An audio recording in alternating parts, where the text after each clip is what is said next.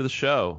Uh, today's episode, we're going to be talking about some interesting uh, new technology or new applications of technology for recording from brains of uh, of people and trying to use those recordings to uh, help uh, people speak without actually speaking. So recording from the brain and producing speech. That's that's the general topic for for today's episode, and it comes from an article that has been receiving a decent amount of uh, attention in the press.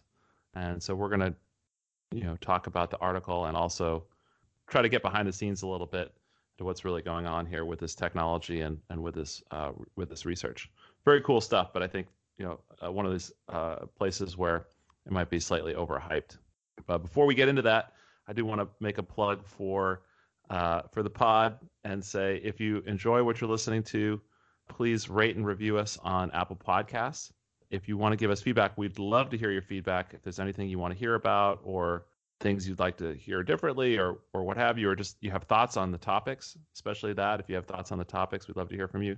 Uh, you can go to our Facebook page at Cognation on Facebook. So the paper for today, so uh, let me just describe it a little bit more. So this is one that just came out in Nature, which is one of the highest impact journals there is. And like Joe said, it's been appearing on some press recently. The name of it is called Speech Synthesis from Neural Decoding of Spoken Sentences. And it's by Gopala Anumanchipalli, Josh Chartier, and Edward F. Chang. It's Edward Chang's lab in San Francisco, and then Anumanchipalli is a postdoc, and Josh Chartier is a graduate student. Right. So what is this paper about? This take this paper takes a significant amount of unpacking, I think, because there's a lot of complex things going on in this. So the bottom line again is they're producing a form of speech from neural recordings. So the the end output of this is a sound that comes out and the input into it is brain recordings. I'm to I think it might help actually to just read the abstract because even though it's got a lot of jargon in it, this might be a good way to kind of introduce the topic. Uh, so here we designed a neural decoder that explicitly leverages kinematic and sound representations in, encoded in human cortical activity to synthesize audible speech. Uh, recurrent neural networks first decoded directly recorded cortical activity into representations of articulatory movement and then transformed these representations into speech acoustics. In closed vocabulary tests, listeners could readily identify and transcribe speech synthesized from cortical activity. Intermediate articulatory dynamics enhanced performance with limited data. Decoded articulatory representations were highly conserved across speakers, enabling a component of the decoder to be transferable across participants. Furthermore, the decoder could synthesize speech when a participant silently mimed sentences. Okay, again, that's part from the abstract in the paper. So let's right. try to unpack that and make some sense out of it and see what we're really getting at. Yeah, I think the uh, these nature articles are funny because they actually start with the results and discussion and then go into the methods. But I think it would help everyone, including ourselves, to start maybe by you know talking about the methods a little bit yeah, and I think it's helpful that I always like when I'm looking through a paper to sort of visualize what a what a person is actually doing in the experiment and sort of step by step what's happening. Yeah, absolutely. And, and so I think first, who are the people who are being recorded, and then on the uh, the side of listening as well. So I think those are the two sets of people here. They're the people whose brain responses are being recorded, and then those who are listening to the reconstructed speech. Okay, so let's start out with the people whose brains were recording. So who are we looking at here? So these are five participants who all have electrode arrays. They're basically called electrocorticography, ECOG, uh, arrays that are implanted in their brains basically because they have epilepsy and they have some pretty severe, profound forms of epilepsy, and they're going to be receiving some treatment and there's some medical reason why uh, they need to be having the you know parts of their brain uh, recorded from. Basically, they in epilepsy patients, you want to get a clear sense of where the functional parts of of brain are still intact and where there's some area with damage, so that uh, I guess if you're excising some tissue from the brain, you don't want to take anything that's fully functional. So you want to be very precise about how you localize any possible surgery to the brain and maximize the amount that you're stopping seizures afterwards. That's right. You want to find the parts of the brain that are potentially causing, you know, these seizure events and avoid parts of the brain that are, for example, involved in producing speech, uh, and which is, you know, the, the part that we're particularly interested in for this paper. And as a side as a side effect of doing this these epilepsy studies, uh, everybody wants to try and get an experiment in on them because it's such high resolution and high precision brain scanning. So they have electrodes directly, they have a number of electrodes directly implanted into their brain. So this will give you a much better signal than, say, fMRI or uh, other sorts of, of uh, brain scanning technology. Right. And you just, you can't get a better uh, source of, you know, uh, brain activity in, in awake behaving humans than this in the sense that these uh, electrodes are implanted subdurally. Uh, so they're right on the surface of the brain, not on the skull, you know, but right there on, on the brain. And it's there are pretty large arrays as well. Yep, and picking up real time information exactly as it's happening. And this kind of stuff gets used on, I mean, you can insert these things in monkeys, but when you're trying to understand something like uh, speech and language comprehension and production, uh, it's not going to help to do it on animals that don't have the kind of language capabilities that we do. That's right, exactly. And you know, for these um, participants, these uh, arrays that they're recording from are all on the left side of the brain. Uh, I, I think that just kind of I think that's just how they they just selected participants based on that that they they they had electrode arrays implanted around some left hemisphere language areas. That's right. Yeah, exactly. There. So these are all people who have electrode arrays. Yeah, in on the left hemisphere around areas that are imp- important for speech, uh, especially speech production. And but I yeah, think it, some of the areas that they record from, they this is part of unpacking this article too. Is they there's a lot of abbreviations and and um, jargon, and it gets a little deep into here, but some of the places that they recorded from are uh, ventral sensory motor cortex, superior temporal, temporal gyrus, and inferior frontal gyrus. And these are intended to be areas that are um, either speech speech uh, processing or speech production areas in the brain. So just before the uh, speech processing commands go out into the actual vocal tracts or uh, you know, tongue and lips and all those areas. Yeah, exactly. And the different uh, participants have different sized arrays and in slightly different locations on the brain as well. So, uh, you know, for example, participant one has a very large array uh, versus participant five has a, a, array maybe half that size. And I guess so, you just take what you work with. You can't. You, you work with what you got. That. Yeah. Exactly. Exactly. So you know, and I think that has some consequences as we look at the performance uh, of the models for the different uh, participants. Where participant one has you know very good results, and participant five has not as good results, and then there are sort of intermediate results from the other uh, three participants. Yeah, and I guess one feature of this too is since you're using, I mean, it is a very low number of subjects you might think for a, an experiment in general, but um, this is a pr- pretty rare thing to get participants that have electrodes in these areas that are just ready for an experiment. I mean, one one thing that you might be concerned about is individual differences, and you know whether or not this is representative of the population at large. If they're patients who have some sort of neurological disorder already, so that's a concern. Um, but I think um, damage is not so extensive that it would be a serious problem. Right. And I think for me, the bigger issue there in terms of transferability of the results you know, the way that this was reported in the literature, I mean, sorry, in the media, the way this was reported on in the media, like there was an article in the New York Times, I think, and you know, some very prominent uh, news outlets re- wrote about the the results. They were really sort of saying, you know, you can record from a person's brain and produce a, a voice that speaks for them, essentially, mm-hmm. and you could give a voice to people who don't, who have lost the ability to speak for whatever reason. Yeah, and these you know that that is a potential use uh, of a technology like this in the future.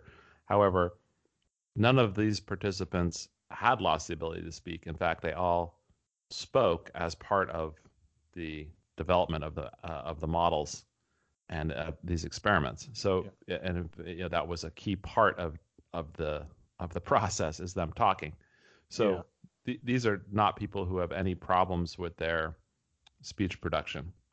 And so, you know, thinking about how this would translate to someone who does have, uh, you know, some uh, neurological deficit that is, you know, causing it to be difficult for them to speak. You know, it's it's you know it's an open question uh, as to whether this would actually work in in those situations. You know, the most exciting thing and the reason why we want to talk about it in the first place is because it does point to some potential towards this direction. Right. Yep. So th- that's those are the people and okay, what the they're people. what they're doing is um, they're speaking, they're reading uh, some some words and some sentences.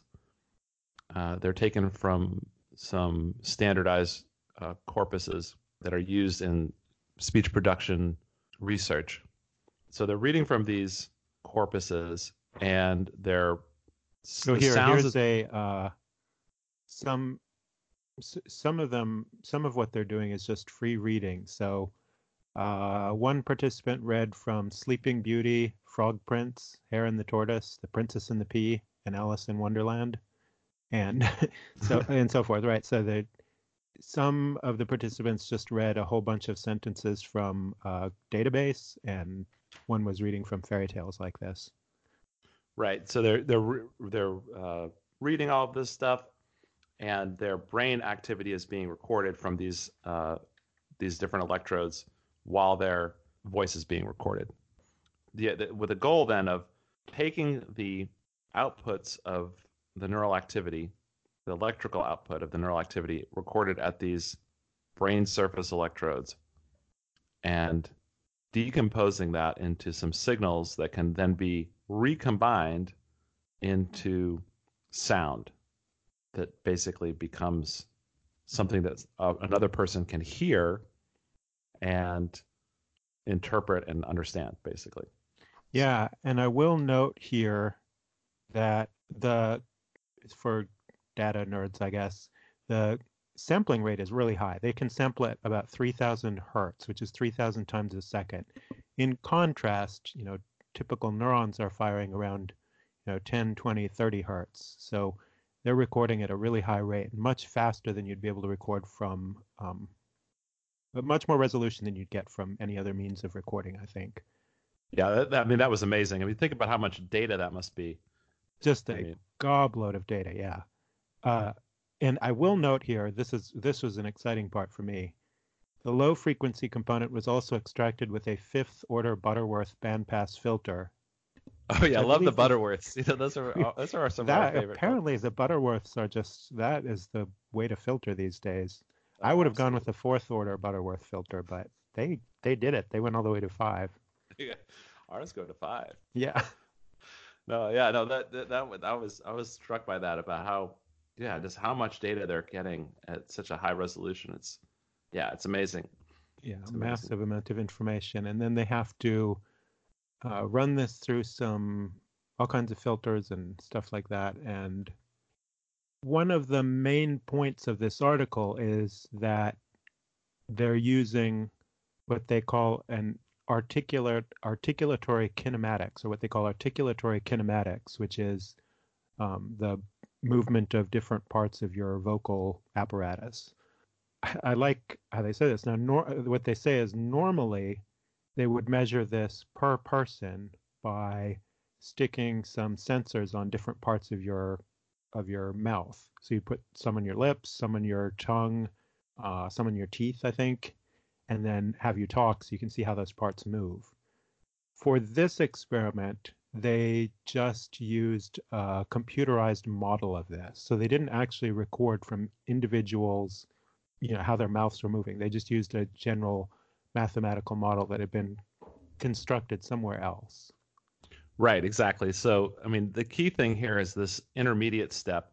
I mean, yes. you could imagine a, a, step where the way that that I would have thought about doing it, which would have been obviously would not have worked, uh, but you know, just in my naive approach to thinking about this would have been said, let's take this output from the brain and look at what people said and basically try to find a model uh, that that uncovers that directly features. can be can be directly derived from just the neural output. Right, exactly. So like somehow the the words themselves are represented in the neural output, right? Which yeah. is not at all what they're doing. That is not at all what they're doing. Not they're not like you know decoding words per se. What they're actually doing is they're decoding the motor movements of the mouth and the vocal tract and they're using those decoded motor movements of the vocal tract to infer what sounds would be produced by those motor movements. Which is cool. I must say that is cool. It's pretty cool. It's pretty pretty cool. I mean, it, it, takes advantage of uh, uh, one of the main ways that you know these speech synthesis algorithms are working now. So speech synthesis algorithms, though that produce speech, you know, th- there's all kinds of different ways to do it. I mean, some of the better sounding approaches actually just mostly take recorded speech and then filter it in different ways and combine it in different ways. But you can have this is like a purely synthetic speech. So this is not like just chopping up words and putting them together. This is like really creating speech from, you know, a whole cloth, you know, just you know, so it's numbers. like you've got a model. It's like you've got a model of a person with a with a tongue and air going through and all of the noise making apparatus. And as you manipulate that model, you can make words from it, just like a person would make words from it. That's right. Exactly. Exactly. And so, you know, that is the, the the general approach. And they basically then you know have uh, two separate deep learning algorithms, neural networks. The first one basically takes the neural output and creates these uh, kinematics. Uh, you know, so how the mouth would move around. Right. And then the second part takes those kinematics and basically produces something that is essentially features of the sound waveform. Yeah, and so, those features are then con- reconstructed into actual sound. Okay, so it's in a way it's like making speech more intelligible by highlighting the kinds of features that normal human speaking would make. Yep. Yeah, exactly. Exactly. So connecting the dots between if there's this type of movement in the mouth it would produce this kind of sound and the, then the kind, so we get more of the kind of regularities that you'd get from the way that humans make sound versus the way that sound processor a computer would make sound. Right yeah exactly. And so the, the net result of all this is basically the algorithm is essentially learning from the how similar or different these sound features are that it's produced from its model and what is actually in the recording. Well, here, let me an example of the speech synthesis saying bright sunshine shimmers on the ocean, and then an actual human saying bright sunshine shimmers on the ocean. Bright sunshine shimmers on the ocean. Bright sunshine shimmers on the ocean yeah so as you can hear from that you know there's uh it definitely produces some speech like sounds and you can understand what's being said but it's not like super clear. And this, of course, is going to be one of the better examples. They're going to share with us the uh, the better examples. There there were a lot of examples where people were not able to transcribe this correctly. So, oh, that's the other piece to this Mhm. experiment. They took the produced speech from this algorithm and they put it up on Mechanical Turk. So this is a, a service from Amazon that you can basically have people, you know, fill out forms or participate in short experiments and things like that, and you pay them a little bit of money.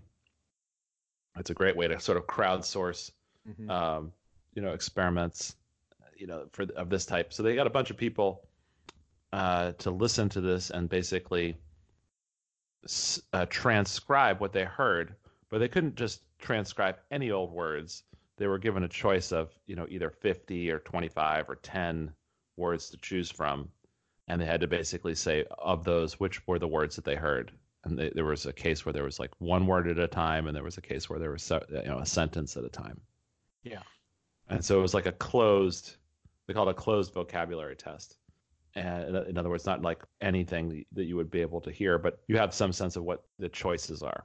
Even in that case, it wasn't close to perfect. I mean, they were at best, you know, uh, getting a, you know, uh, I guess, you know, uh, what were the exact numbers there in terms of There were uh, percentages? it was different for different for different passages. I think some were done perfectly, but some were like you know 50% and some were 70%. So it was different depending on different passages, I guess. And I think this closed vocabulary bit is meaningful too because there's a lot of ambiguity in speech. and If you're limiting what you know is going to be in that speech to you know 50 or, you know 100 words, it's a lot easier to disambiguate them. Think of the Yanny versus Laurel thing where you've got that ambiguous speech. It sounds like one or the other. I think a lot of these passages, when they're a little bit difficult to discriminate, if you didn't have that closed set of words, it would be pretty tricky to figure out exactly what the sentences were. Right, exactly. So, you know, this is all just speaks to the quality of the decoding, right? It's the the quality of the decoding is is pretty good, but not great. I think that's that's sort of the takeaway. Yeah. It's definitely better than random. So I mean, that's the cool part, right? I mean, just the you can hear that it. I mean, you can hear it when you're listening to it, especially when you've been told what the sound is. You you can definitely hear, and it sure sounds like speech. Yes, exactly. And this is, you know, all been produced by an algorithm that was only listening to neurons, Mhm. right? And it's just like taking recordings from the brain and producing speech. Kind of cool. That's what it's doing. That is what it's doing. And one of the things that they, they pointed to, they were really emphasizing this point of using this articulatory intermediary. So the idea of really going after, you know, the, the motor act of speaking as being like the way to do this. And one of the things they wanted to control for was that, well, okay, when these guys are actually speaking, they're also hearing what they're what they're speaking. So you could imagine that some of the neural signal could be related to This feedback, right? this Or feedback exactly from they're the, the hearing what sounds they're that you're hearing. they're hearing what they're saying, and that could be part of the signal. Right. So then they had one of the participants, this participant one, which you know whose data seemed to be the best. Uh, they had this person mime the words. So rather than actually speak them out loud, to move their lips and mouth as though they were speaking, but not actually speak. In that case, the results were pretty similar. Similar, what- a little, not quite as good, but similar. That's right, exactly.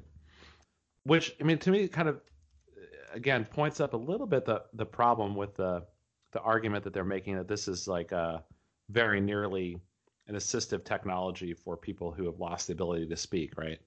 Mhm. Because if you've lost the ability to speak, how much motor control do you have to begin with?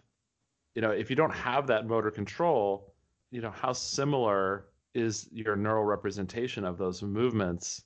You can like imagine yourself speaking, which is, I I guess, basically what you'd have to do here, right?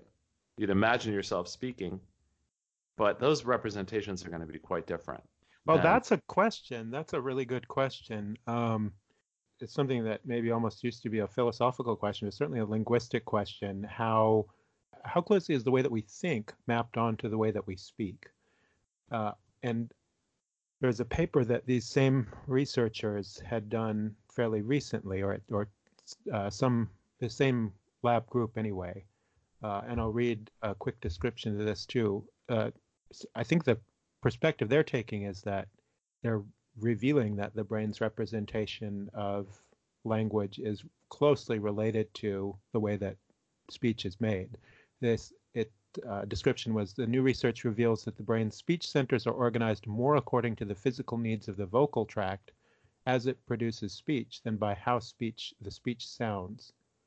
Linguists divide speech into abstract units of speech of sound called phonemes, uh, and uh, but in reality, your mouth forms the sound differently in these two words to prepare for the different vowels that follow. And this physical distinction appears more important to the brain region responsible for producing speech than the theoretical sameness of the phoneme. So, in other words, this is sort of an enacted cognition kind of viewpoint that language is really all about the production of language, and that our representations of language are about the production of language. So they would make this argument. I don't. I, I don't know how. I don't know that there's any evidence necessarily shown here, but I think that's the response they would have. Yeah, but uh, yeah, exactly. I mean, I, I think it's the distinction between internal dialogue, right, miming of speech, and actual speech production. Yes. I feel like those are three very different things. I, I think that they certainly are different things. I guess they may be just pushing the argument that there's a lot of similarity in the kinds of representations that they would have. Yeah, yeah, no, absolutely. No, there's no question. You know, the same brain areas are involved but I'm just thinking from the perspective of training a model. And if you're training a model on speech vocalizations, uh, you know, that's based on the articulatory mm-hmm. system. Yeah. And you're doing that from people who are speakers and trying to apply that to someone who's lost the ability to speak through paralysis or, you know, uh, muscle weakening, etc. It's it's totally unclear to me that the representational structure of that would be similar enough to transfer the model.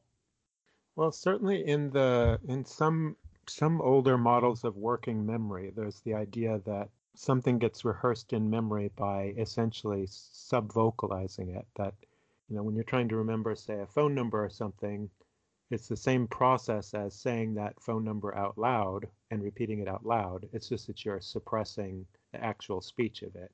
So, I mean, there's precedence that this is a as an idea of what you know this internal language of thought is that it's it's just like speaking except without the speaking part. Right. No absolutely. Absolutely. But then but, again i mean clearly clearly when you're thinking there's a different you know you're associating at a different pace. Right. And and you know the point that i'm thinking about here is there's probably some feedback that you're getting from the muscles you know because you know the way that that motor control works is you know it's that constant it's a it's a it's like a loop. Brain sends a signal to the muscle to move, and it has you know a next action that it's queuing up in in anticipation that that happens the way that it's expecting it to happen. But if it doesn't, there's feedback.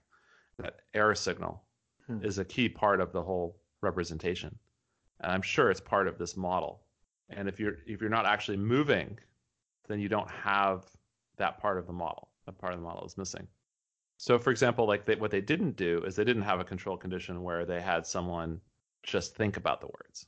I mean, this is an experiment we can all do with you know in our minds right now. How different is it to make the motion with your mouth of speaking the word and actually speaking the word? I guess when you're just thinking about the word, how realistic is your imagination of saying that word? I mean, you can think about it very abstractly. You can sort of have something on the fringe of awareness that you that you may be thinking about, or, or you could, you know, you could be visualizing yourself actually mouthing the word and saying it.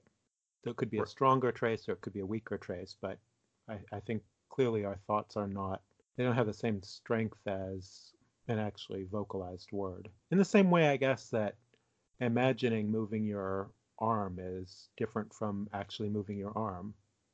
I think this it, speaks a little bit to one of the questions we were talking about a few weeks back when we were talking about the idea of you know having this brain mesh where everyone's brains are connected. The through- Elon Musk, like the wizard hat thing. Yeah, exactly.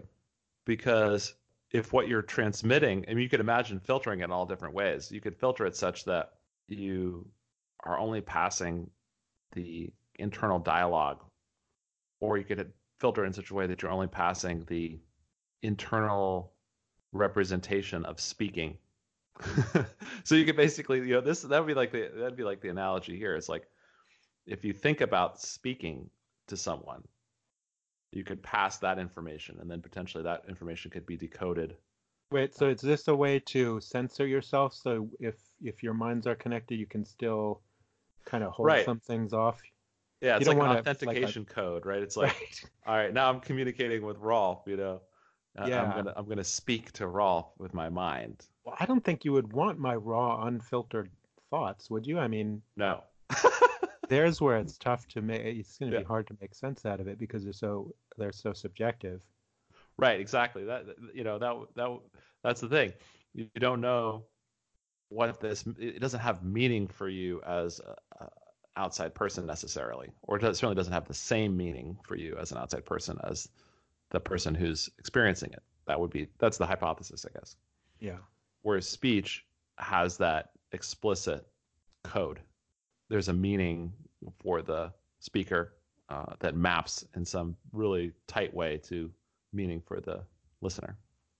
Yeah, yeah, and I'm going to go back and say again that I think eventually in mind-brain interfaces for interpreting language or connecting people through thought, I'm going to say again that I think the best way for communicating between different minds is actual language, the language that we have, and it's kind of optimally tuned already for communicating thoughts between us, and we wouldn't get anything more by by directly transferring less objective information between people Well, what that's about my that's my bold prediction that What about- language what- works pretty well. What the language is great. The language is I don't no, no, no debate there, but something that just popped into my head was what if you had a system uh, I'm thinking about like a virtual reality type system where you could speak to one another, but then you had also another layer on top. So, for Hmm. example, let's say that you, you you know we each have headsets on, and you know the visual uh, screen, and there's like music and lighting that corresponds to the other person's emotional state. Mm-hmm. You know, if someone gets a, a positive emotion from something you say, maybe the lights go up and the music tempo goes up and something like this, right? Mm-hmm.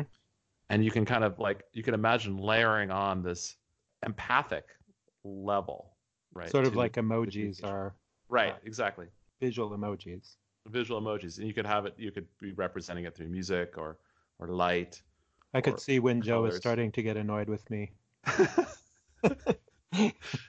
yeah so exactly so i mean this is the kind of thing where i mean maybe that would be just annoying for for us but like maybe someone who has problem interpreting others emotions. This is you know we're on a podcast so we're just listening to each other so we can get some cues to what the other is feeling not as much as if we were seeing each other Right, because we'd have all those micro expressions and all that verbal cues and maybe hands waving and stuff like that. Right, exactly. And some people have problems interpreting those cues. And there's a there's a whole spectrum of people, you know, in Mhm. terms of like how well they're able to interpret those cues. And you know, one very end of the spec, you know, at some end of the spectrum, you have people who are autistic who Mhm. have very difficult times uh, understanding what the other person is feeling based on their micro expressions. Yeah. And uh, you can imagine a system that would represent that in a different way. Yeah. That, there's one there's one use case, I guess. Let's just say there's you know, this there's potentially other use cases, but I agree. I do that like that idea. That's uh probably takes some um, time to adapt to it and get used to it. right, you'd have to learn the language, right? You'd have to learn the representational schema. And it might be different from person to person that you're communicating with too. Right, right, right, exactly. And then I, I guess uh, then that sort of raises a question of like how useful that is in the sense of like, would that person who's receiving those cues, how how well would they be able to use that information? I think that that becomes a question a little bit of like what where the deficit is, right? Is it a deficit of interpretation of like representation of the other of the other's emotional status, or is it conceptually appreciating like then what to do with that? Yeah, I don't know. I don't know either. I don't know. That's a question of utility. But I mean, either either way, Yeah. it's like there's there's something you could do there. There's a tool that could be could potentially be used. Yeah, I like Um, that idea. All right, let's patent that. Let's patent that. Okay. Yeah. All right, We just did. I think we just we just uh, did. Yeah, we just did. We like Actually, we, what we did is we did the opposite. We just disclosed that to the whole world, so we uh, we we lost all ability to patent it. Maybe let's take a break and then come back and we can uh, talk about some of the implications.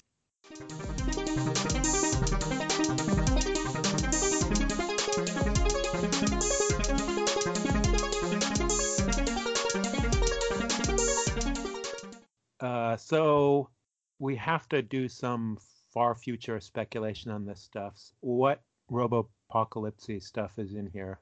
You know, in this situation, it's a little bit specific to someone who's got an electrode array implanted on the surface of their skull. So if you don't want that, you know, the implications are not, or you don't need that, the implications for you are not so direct right away. But you could imagine a future where, for example, everyone has one of these electrode arrays implanted in their skulls. You know, maybe that's a thing.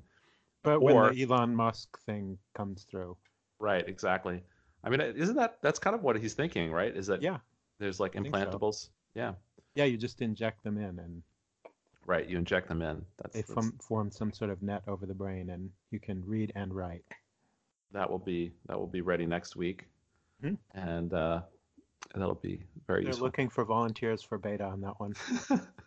but yeah, I mean, you know, you know, even without that, you can imagine like other systems that maybe are a little less invasive, or however it works. In the you know in the future, it potentially could be the case that you could be opted into this program rather than yourself opting into the program, and then people would be, you know, the the, the system would be able to read your your thoughts, and uh, you know, Minority Report style, you get arrested for a crime you haven't committed yet, or may not ever actually commit. Yeah, and I think even just having your thoughts read in general is is pretty invasive. Right. I mean, we, we already have Twitter. That's that's already too much. Yeah, How much how much more do we need to hear unfiltered, random thoughts of every that's person? That's a good point, right? That's already plenty unfiltered. yeah, this exactly. would be just the next, the absolute next level and completely unfiltered. I was listening to this uh, podcast uh, about the the Chinese system of you know recording just video cameras everywhere. hmm hmm just surveilling the whole population, trying to get everyone in the whole population under total surveillance, and uh, that's already pretty terrifying, and that's ex- that exists today, which is ama- really quite an amazing thing if you think about it. How much bandwidth and just compute power they're using to to make that happen. There's a bit of a fundamental clash there too, because if you're if what you really want is privacy, and we're running into, into all these privacy issues with, you know, with Facebook and Twitter and all that stuff, if what you really care about is is an individual's freedom to do as they want, then this is as invasive as you get moving forward. Right, exactly. So if if your belief is that you should have total control over the population by, you know, absolute surveillance, Big Brother. Yeah. What would stop you from wanting to get inside someone's head? There's there's nothing to stop that. So, you know, the, you know, if you can decode someone's speech before they actually say something, and you can hear, literally hear what they're thinking, that's that's that's the uh, that's the output of this system, right? Yep. I mean, you know, if it works, I want to think about that now. Think about that for a second. Back to what we were talking about before the articulatory versus the representational Hmm. uh, versions of this model, right? So if this is a tool that someone's using because they want to regain the ability to speak, how much control are they going to have over Hmm. whether it's on or off? That's right. They would have uh that's exactly. you know, just you want to be Just- able to express what's on your mind but not with no filter right you don't want you don't want the ability to gain speech back to come with letting everything out yeah, you want to be able the ability to be quiet It has to be on one side of the sort of internal filter that you have. Right, exactly. I mean, that's actually in some ways like another big advantage to the articulatory process model, right? Because I mean, they actually interesting now that I think about it. They made a big point. Uh, this is probably not why they made this point, but they, they made a big point in the paper about that they can decode silence as Mhm. well. So I think that's super interesting, right? That if you're going to encode and decode speech, it's super important that you be, be able to encode and decode not speaking. Otherwise, you end up with this unfiltered. All the stuff that you're thinking about but intentionally not saying. Right. Yeah, you just don't have any any desire to to have it be spoken. One other thing that this paper made me think a little bit about was so we talk about biom- biomimetic approaches to all kinds of things. So biomimetic just imitation of biological mechanisms for for doing things. Like, you know, uh, biomimetic flight would be like looking at birds, see how they flap their wings and figure out, you know, how that works aerodynamically and maybe you can find a better way to do it than engineers have done it before one of the things that I thought about here is all of our vocal tract, you know, all of this apparatus that we have to make speech is essentially kind of a wasted way to do things because you can make the same sound through a much more compact electronic source, just a speaker and some kind of production unit and you can you don't need you don't need to articulate things using all of the ways of shaping sounds that we have. You can do it all electronically. So, what use is knowing all of this vocalization kinematics to uh, making a robot? Well, I think the, the the argument would be that the advantage is that the, the the person who's listening to the robot is a person, and so they want to hear a speech that is quote unquote natural sounding, and then having this understanding of how this speech is produced from the articulatory system could be helpful in recreating uh, these nuances. You could conceivably, I guess another related question is could you learn to understand that that kind of speech that isn't um, produced in this sort of way? In other words, could people do just as well on the speech that was directly translated from the neural signal as they could on the one that went through this articulatory um, kinematic process. Could you learn to do just as well on that? And if so, I mean, maybe it's just a bias that we carry around with us that it's easier to understand things that have these regularities, but maybe we could learn it just as well the other way. Well, I think it's there's different speech models basically that you could produce that would have different results you know the the vocoder approach, which is basically like a much more algorithmic approach, doesn't sound very natural, and it's harder to understand certain words. I mean, the way that you would really want to do it is you like to make it sound really good, and I think this is the way that these systems largely work now. Is you have a lot of voices that have essentially been recorded, saying a lot of different things, and then you, you're just trying to get the right units of manipulation, right? So is it at the level of the word? Is it the level of the phoneme? Is, you know, one word that's followed by another word that starts with a you know a certain plosive. You know, depending on how that works, if you have the right combination in your database of of already articulated speech sounds, then you just basically pull those units up and stitch them together. I mean, That's the way you get really good sounding artificial speech now. It's just basically stitching together these pre-rendered units in the right pattern. Not doing this articulatory business at all. Yeah. Yeah. Well, I mean, I guess that's the way to constrain things. I guess I just sort of wonder how necessary is it I mean, when we're thinking about, uh, you know, a million years in the future as we're replaced by robots. How necessary is it that we have vocal apparatus that basically is a hose that shapes sound in a that shapes escaping air in a certain sort of way, rather than just producing it through a, a speaker? Oh no, I mean, yeah, you could you can do a lot if if if instead of having you know using your mouth to speak, you used like a speaker, an amp. You'd be a much better singer. I'm a yeah. Yeah, you could do all kinds of cool stuff with it, right? Yeah. You could uh, you could do all the uh, pitch correction and completely. Everyone would have a full vocal range. yep. You could even have and you could even have a full like backing band, like right there in your Yeah, in your unit. head. Yeah, Yes, that would be maybe cool. that's the future. That's the view. Everyone's just walking around like with a whole, a whole like uh, orchestra. Coming out of Music. I like that. That's. I mean, you could. You could. I'm sure somebody must have must be doing research on how you make music with these recordings. Well, let's see. Do we have any other um, important thoughts we need to get out about this paper? No, I mean I think um, you know the only thing I would say, it- it- you know, to just sort of wrap it up is that first of all, it's super cool.